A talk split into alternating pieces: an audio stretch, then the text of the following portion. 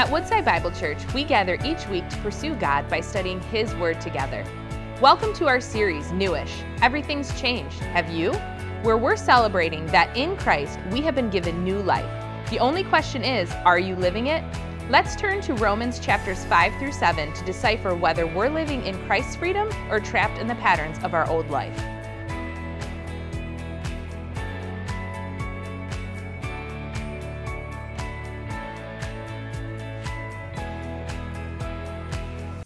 All right, this morning, if you have a Bible, I would encourage you to take it out and turn with me to the book of Romans.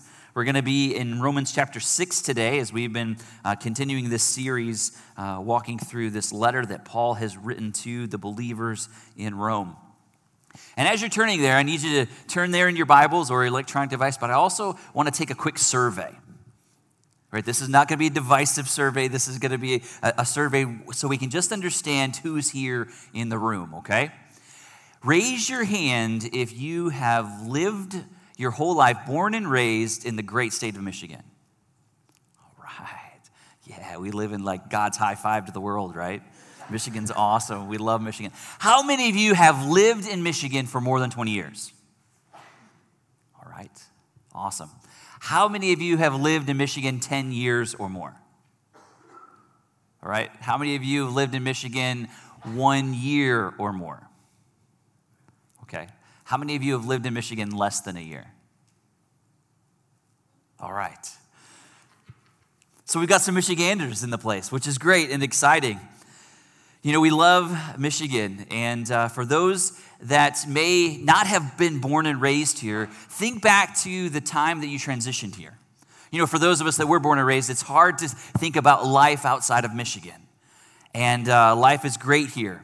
But I'm sure if you're new to the place, you've had some challenges adapting to your new identity for living here, right? Because Michigan is unique in many different ways.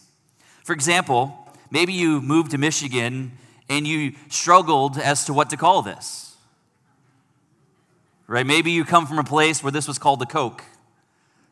It's clearly not called the Coke, clearly. Right, Coke, it would say Coke on the side. No, this is a Pepsi. Or maybe you came from a place where you called this soda. But those that have been in Michigan a long time, what do we call this?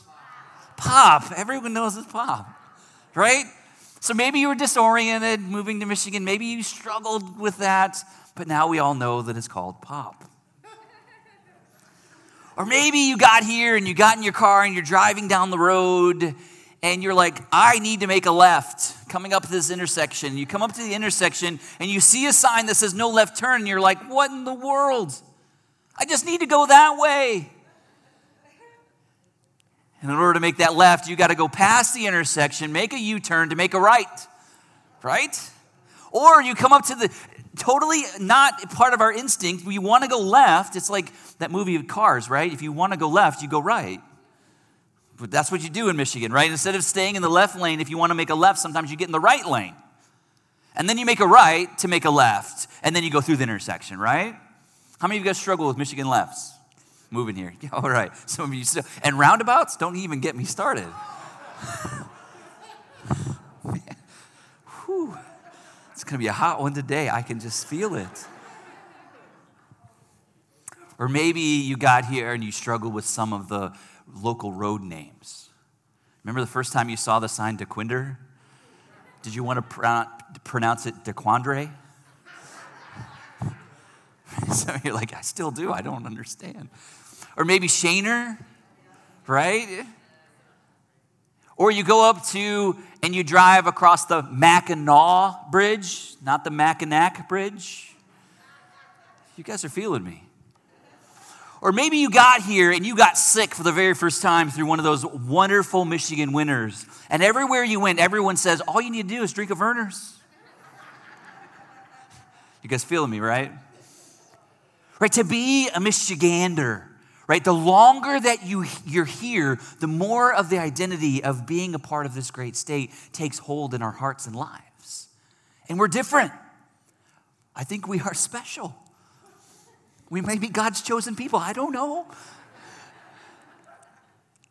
But the longer we live here, the more we take on the identity, which is distinct from all other states. And it's a good thing. So for those that have lived in Michigan for a long time, we embrace these things as life. It's what we do and it's who we are. But in a similar way, in an even greater way, as we've been looking at this letter that Paul writes to the Romans, he wants these new believers, and he wants us as believers too to understand what our identity is in Christ. It's the identity that supersedes any other human-instituted identity, right? Even greater than being an American, even greater than having the identity as a Michigander. What Paul is talking about is this identity of being a child of God.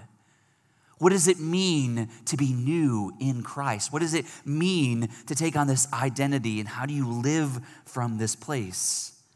If we remember, as we've been walking through chapter 5 and now into chapter 6 of Romans, we've been talking about the fact that in the world there are only two types of people, right? There's those people that have been saved, and those people that are in need of salvation.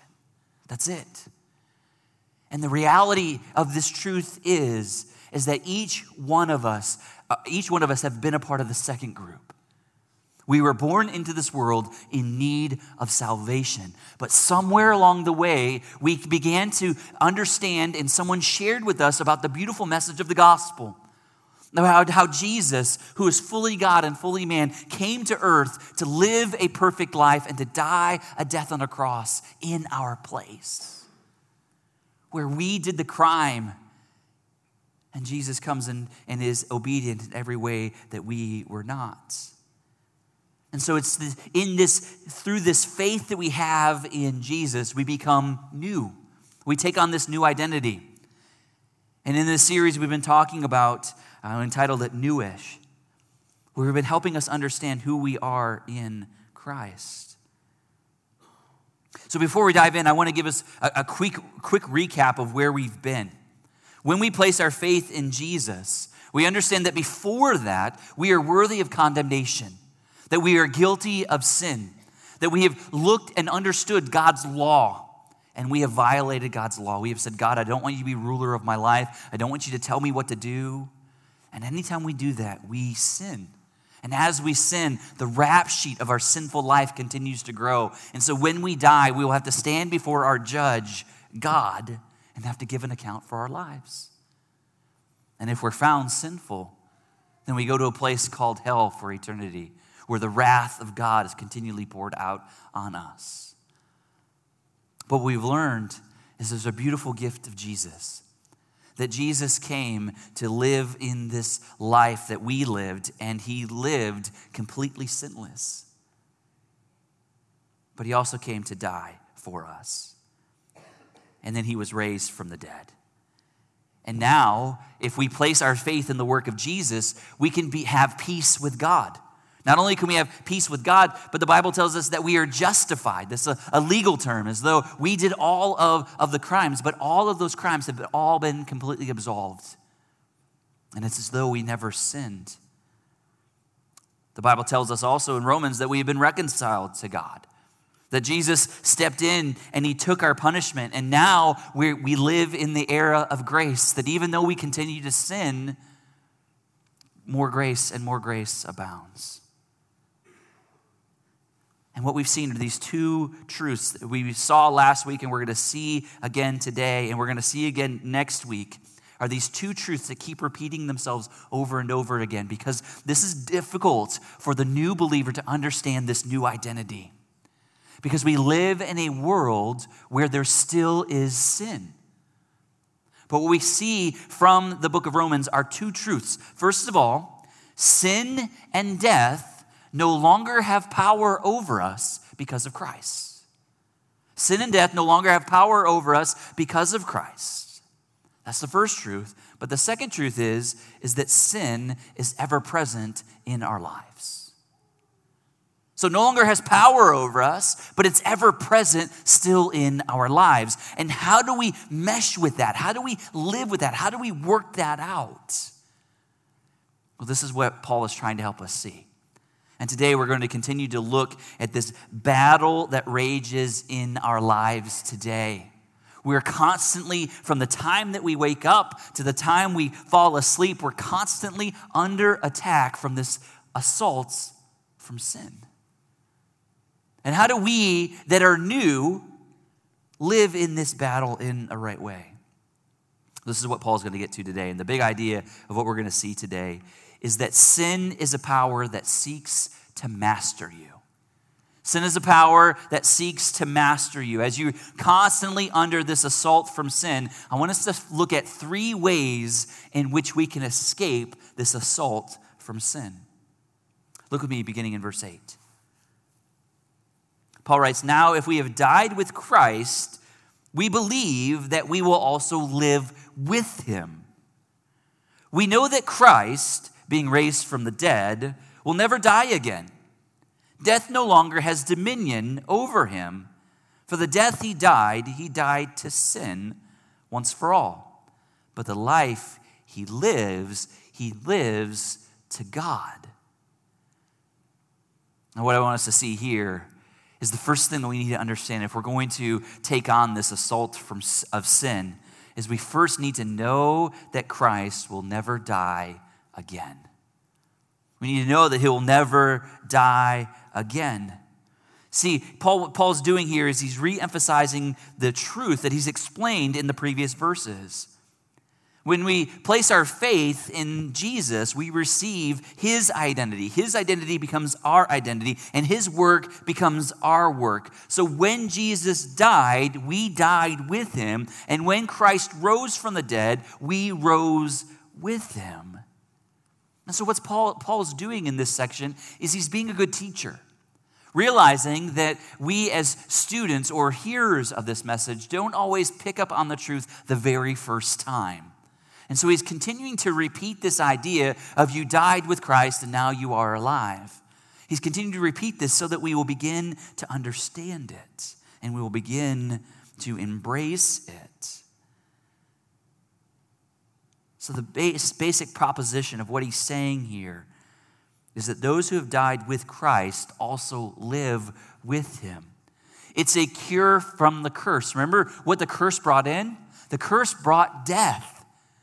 And Jesus cures the curse, and now all that there is life. And there's two aspects of this life that we have in Christ. There's the life right now, so we can experience life right now, but there's also an eternity-reaching aspect of this truth, which says we have life everlasting.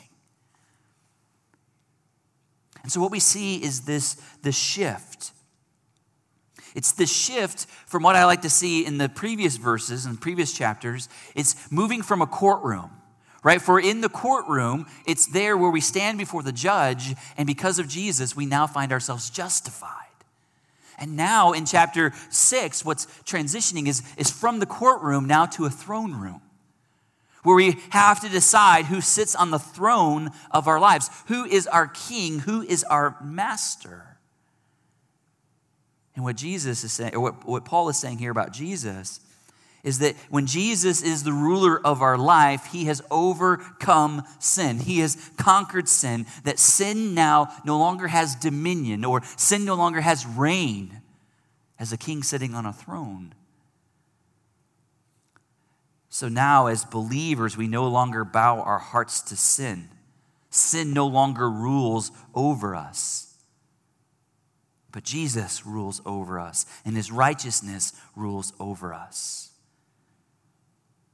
Where Jesus' victory becomes our victory, where we receive freedom and we receive life. Now, this freedom that Jesus has won for us is an amazing freedom that we get to experience. And in some ways, it's similar to the freedoms that we have as Americans. Remember back in 1776 when our nation declared that we were free? And then we entered into a series of battles to win our freedom back, and many, many people gave their lives so that we could be free. And since 1776, we've continued to have to battle to remain free. And so many have continued to give their lives for this idea of freedom that is the American way. So freedom, our freedom as Americans, was bought years ago. Our freedoms as Christians was bought years ago, but what makes our freedom in Christ way better than our freedom in America is that it doesn't have to be defended. You see, even today, if we want to keep our American freedom, if some nation comes in or some terrorist group wants to come in and destroy our freedom, then we have to step up and defend it. People have to give their lives for it. So it's not something we have safety and security about because we can lose it in a second. The freedom that Jesus bought for us is the victory was won years ago and it has implication today. So today we can sit back and know that our freedom in Christ is secure. It's not going anywhere. It was once in a time bought and won, and now we live in it. So Paul longs that we would know this, that we would have confidence in this freedom, that we would believe in it, that we would trust in it, that we would know that we have freedom, that sin no longer reigns over us. We no longer have to worry about being defeated by sin.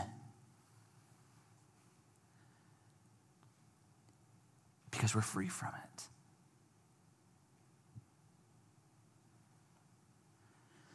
If we are united with Jesus, then we have his complete victory and we have complete confidence in him.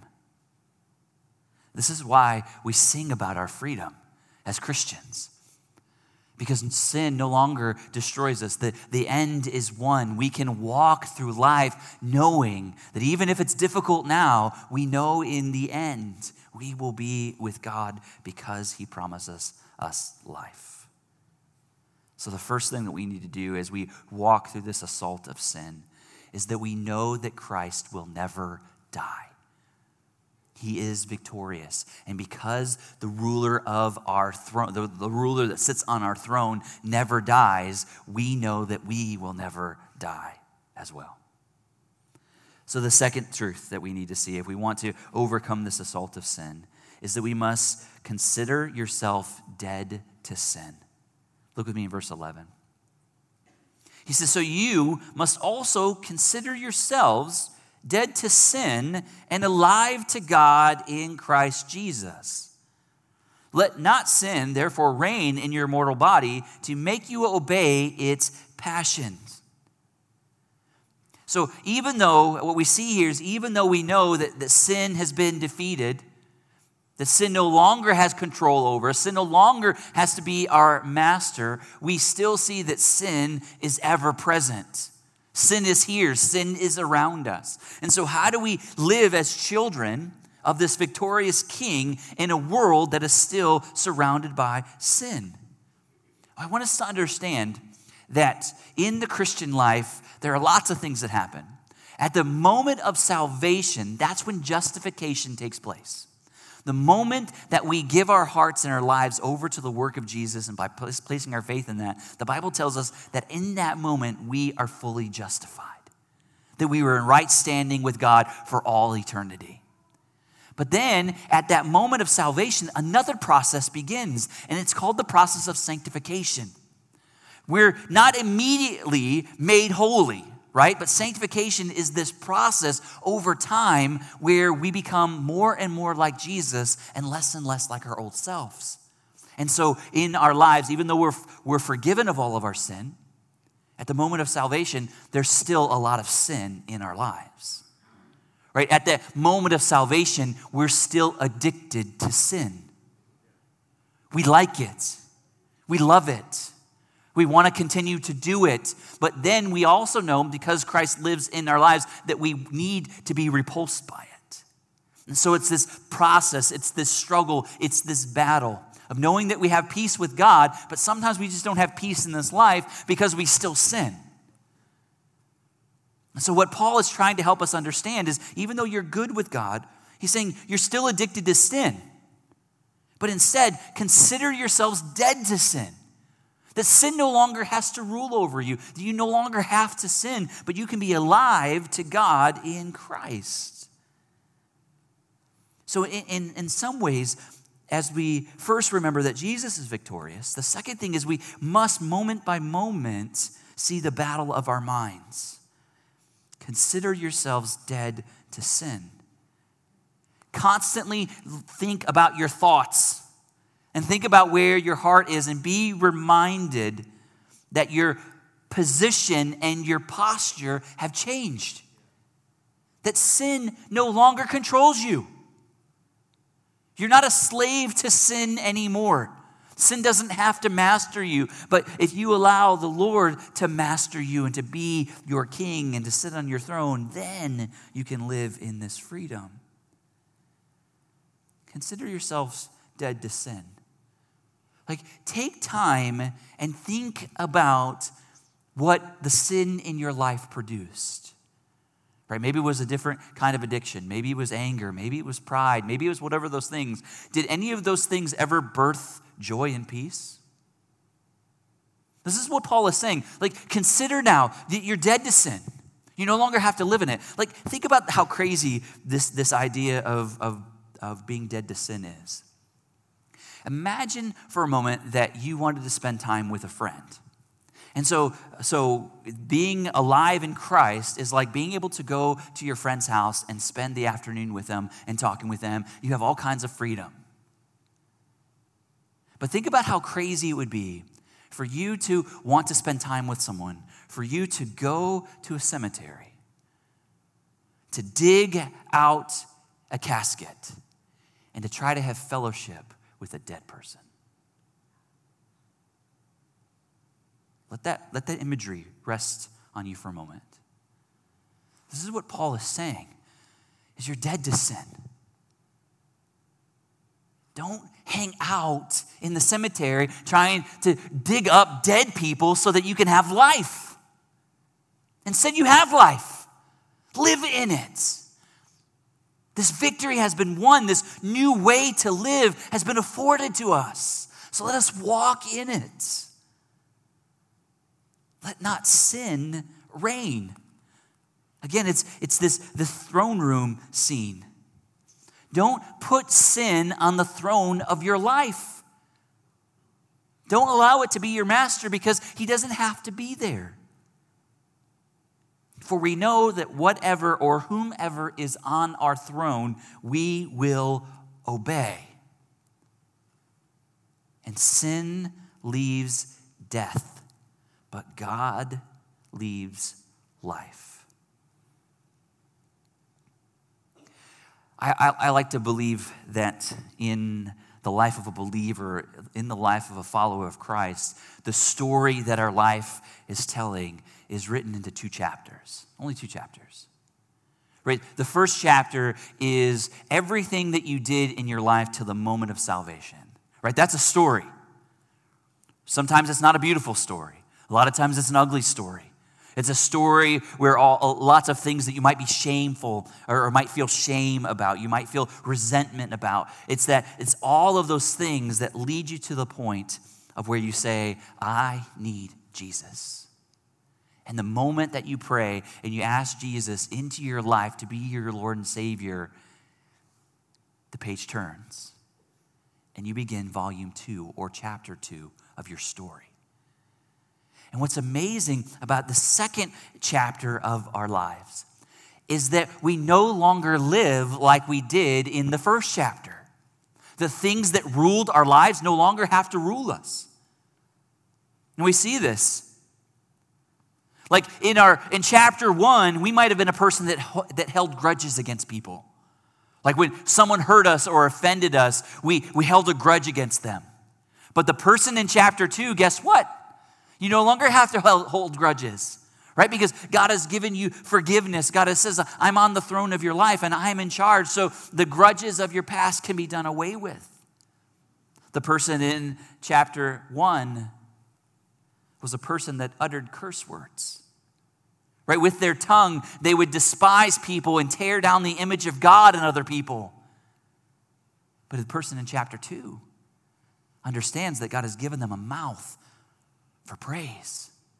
And God has given them words so they could build people up. So the person in chapter 2 is completely different. The person in chapter 1 went through life seeking instant gratification, doing whatever they could to make themselves feel good and to feel better. And I need to do it now, and I need to have it right now. But the person in chapter 2 understands that God is working out the plan. Everything that God is working out is for our good and for our benefit, so we can sit back and trust in God's plan. See how that's different? I pray this morning you have a chapter 1 and a chapter 2. And I pray right now that you're living in chapter 2 and you're trying to understand now what it means to be in Christ and have this power. Or maybe you're here today and you know that you're still in chapter 1. You still know that you're following after your own desires. You're doing everything for yourself. And today you're looking for answers. You want there to be an opportunity for you to turn the page and start chapter 2. I want you to know that God gives that invitation to everyone at all times. If you're here and you haven't yet come to know Jesus, the Bible tells us all we need to do is call on the name of the Lord and we will be saved. So today you can go from chapter 1 to chapter 2. So, first, we need to remember the victory that we have in Jesus, that Jesus will never die again. Second, we need to understand, consider ourselves dead to sin. But third, the way we come against this assault of sin is that we present yourself to God. Verse 13, he says, do not present your members to sin as instruments for unrighteousness, but present yourselves to God as those who have been brought from death to life, and your members to God as instruments for righteousness. For sin will have no dominion over you, since you are not under law, but under grace. So Paul here gives us this third weapon against the assault of sin.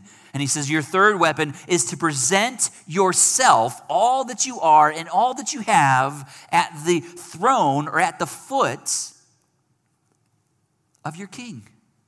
So again, it's the scene in the throne room where we bring ourselves to the King, where we say, God, everything that I have, everything that I am is here to help advance your mission, to advance your kingdom, so that more righteousness may be done as a result of what you're doing through me. So in this idea of presenting our members to our God, he's referring to our bodies, our literal bodies. God, we give you our body. God, we give you our mind, our thoughts. We give him our heart. We give him our affections. We give him our plans, and we give him our futures. So that now we give our members to the Lord so that we may be instruments of God for his righteousness. In essence, it's like coming to the Lord and saying, God, here I am, use me. I give you all of myself for what you want to do. And here's the crazy thing about it, is salvation is a one-time act. But this sacrifice that Paul is talking to is an ongoing act, where daily we come to God and we die to ourselves. And we live as living sacrifices. Just as Romans chapter 12, verse 1, Paul urges a couple chapters later. He says, therefore I urge you, brothers and sisters, in view of God's mercies, to offer your bodies as living sacrifices, holy and pleasing to God.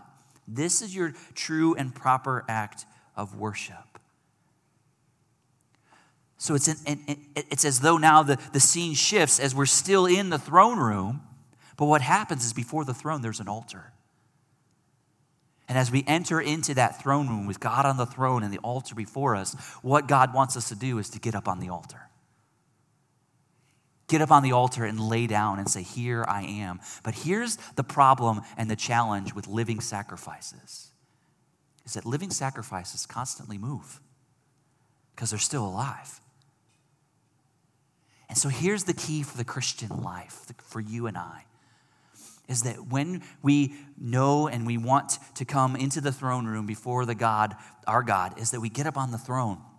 And we say, God, here it is. Even if it doesn't make sense, like everyone else in the world is doing this, but when I surrender myself, God says, go a different way. We say, okay, I'm going to trust in you. I'm going to trust that you want me to live with my finances in this way, that you want me to live in my relationships this way. You want me to wait to be intimate with someone else until I'm married. God, I know that's your word. And however the world wants to spin that and say, hey, that's strange, that's odd, that's difficult, you say, no, I'm getting up on the altar and I'm waiting until I'm married. Like, these are the big things that God calls us to.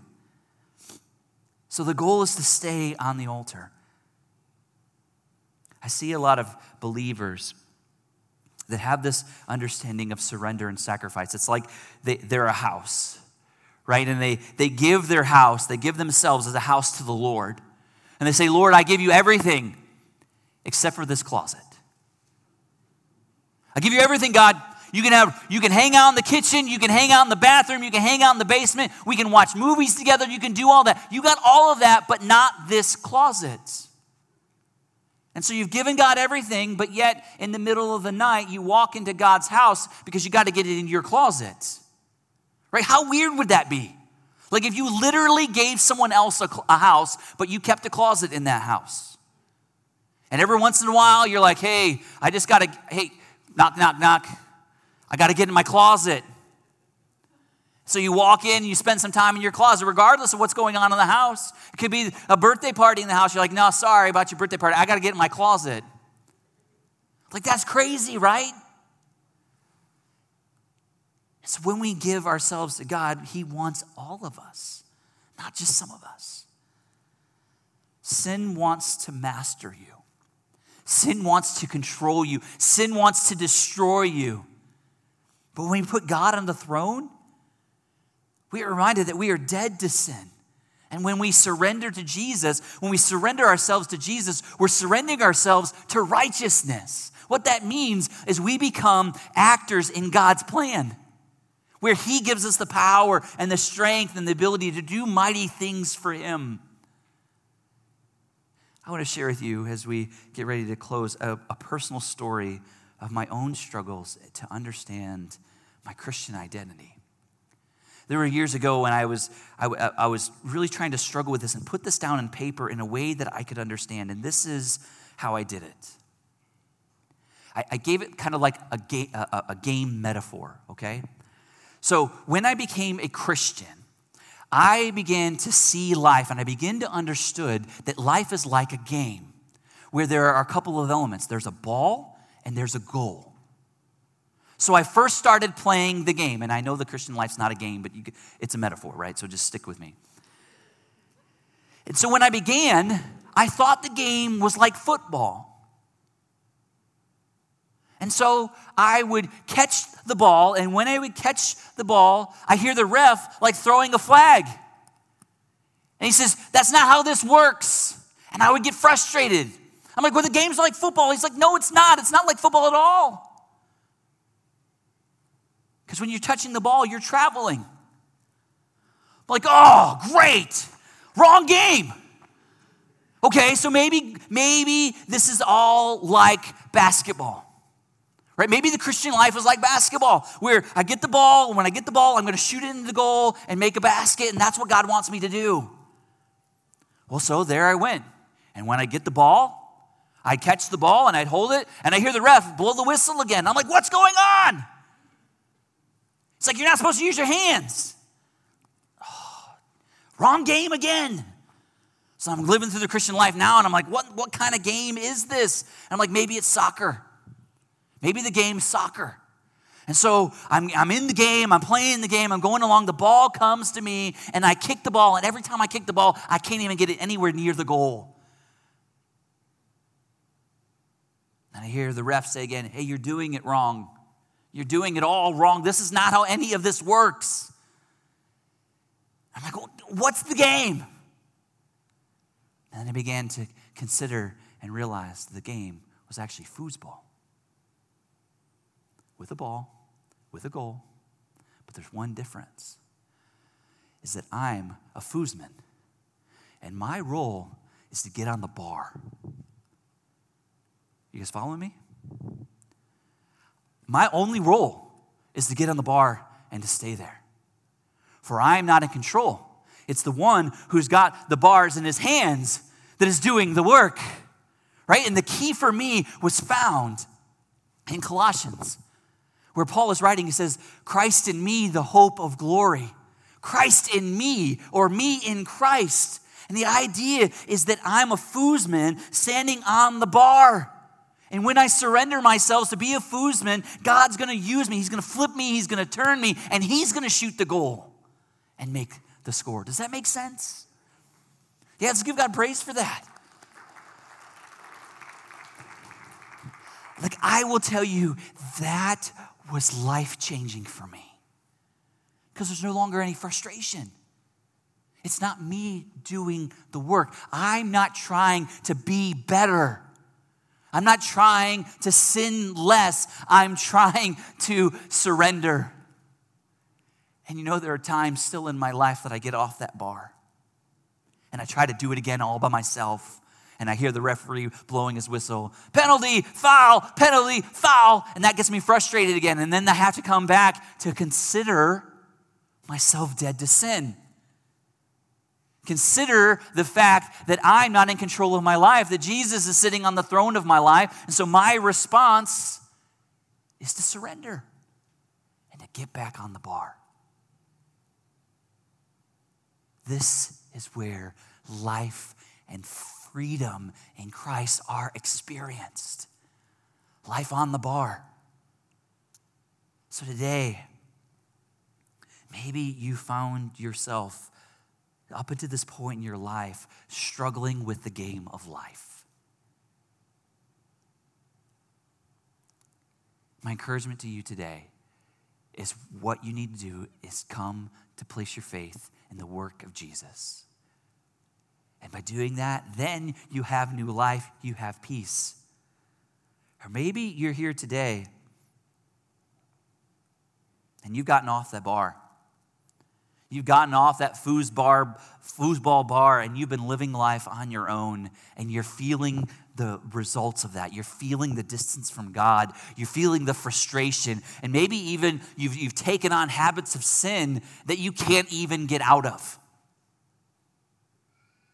That you've danced with sin long enough that it's become who you are, and you've been trying to clean yourself up and you've been trying to fix yourself up. And as a believer, you have been found living a frustrated life. If that's you today, then simply what you must do is get back on the bar. Lay it all down again and say, God, not me, but you. Not me, but you.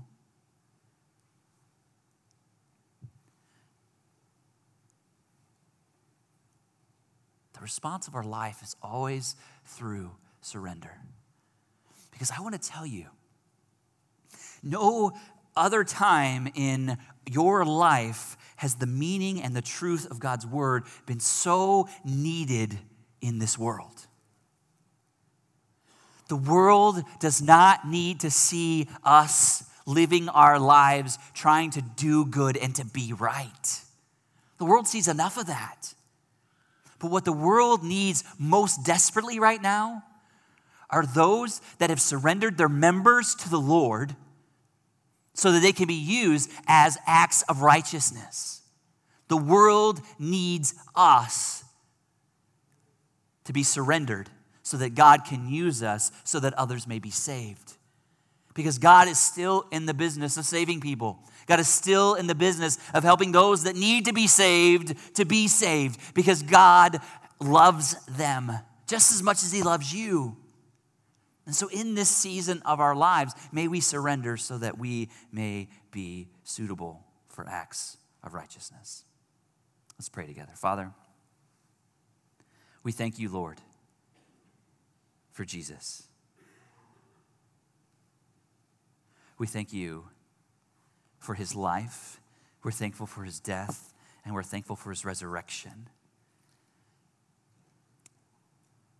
And Father, we are reminded today that all of those things are ours as well, that we are no longer a slave to sin, we're no longer controlled by sin, but that you've given us life now and life in eternity. So Father, with the breaths that we have left, the number that have already been counted by you, Father, may we determine to surrender our lives so that we may carry out your acts of righteousness. Father, I know today there are some in this place that are struggling with addiction. They're struggling with anger. They're struggling with pride. They're struggling with greed. They're struggling with lust. And others that are struggling with a myriad of other sins today, Father. Father, we know that you are greater than all of these, that you have put to death all of these. And these things no longer have to have mastery over our lives. So, Father, help us today in our frailty, in our weakness, to consider ourselves dead to these things. Father, we are desperately in the middle of this war, and some have stopped fighting. Some have succumbed to sin and say, this is just it. May this never be. Father, awaken our minds and awaken our hearts to once again to surrender all we are and all that we have at your feet.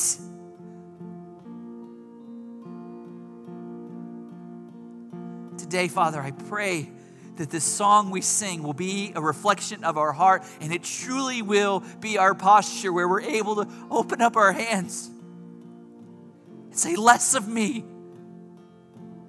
I give you everything. In Jesus' name, we pray. Amen. Thank you for joining us as we study God's Word together. We would love to hear how God is moving in your heart and get you connected into the Woodside Bible Church family. Head to woodsidebible.org/connect to introduce yourself to us today.